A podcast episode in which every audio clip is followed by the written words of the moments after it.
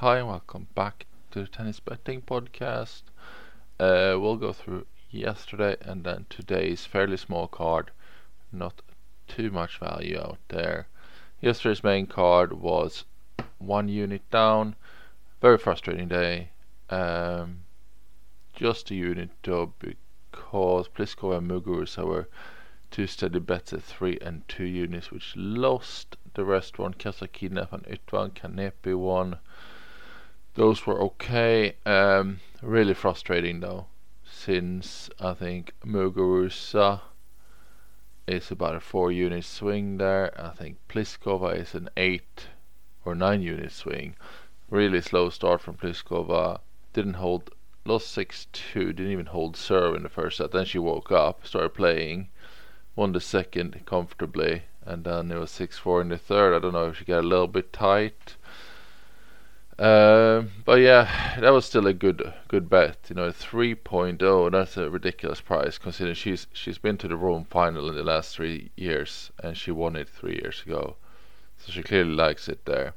Uh, in form, but yeah, that that was uh, that could have really gone either way in the third, which is a shame because that would have been a really good unit pickup for us. Um, Muguruza, that's just embarrassing. Just two units, 1.75 at least that would have put us about two three units up on the day. She's up. She won the first set. She's up five three in the second. At five four, she's serving. She's up thirty love. Uh, two points from the match and thirty love, and her opponent is pretty much giving up on things. You can really only beat yourself at that point, and she decided to do that. So really disappointing. Really poor showing. I'm not sure how you can do that she ends up you know missing that chance to serve it out, loses the tiebreak, and then completely collapses in the third, which we've seen before. We've talked about this, the mental frailty of tennis players uh, when a little bit goes against them, even though they have a third set left to play. Uh, and then on the challenger watch, it was just two matches, one lost, one won. The higher odds won in Martin, so it's about half a unit profit on the stats there. Today there's very little going on in Challenger action as well. We have Richard against Fortake. Um, and that is in the German Challenger. He's 202, 57% confidence, just one unit. So small action there. Let's go to the main card then. We have three matches. Uh, first one actually already started. We got it out on the Twitter, it is Alexander Zverev 1.28, so quite a low one there. It was a one unit stake, but still value. Um, he should be lower than that against de Minaur. And then we go women's. Uh, Rome women's nothing. Uh, Rome men's was just that one Zverev. The whole day is packed with just big favorites. There's no value to be found anywhere. We're not going to chase underdog value and looking at the underdog value, there's still not any really high or really good underdog value. The closest to any decent underdog value or small value would be Shapovalov against Nadal, I guess.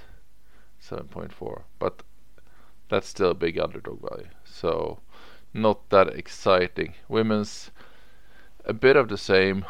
Um, not any big value popping out whatsoever. There's if there's any underdog value, it would have been on Petra Martic against Andreescu there at 2.6. But other than that, you're not gonna find a lot. Uh, very tiny underdog value in Azarenka, but she's you know it's she wins a one in five at best. It's, it's not gonna be something we want to be chasing really. So let's move on. We in France we have a match. We got Buzarnescu against Udvardy.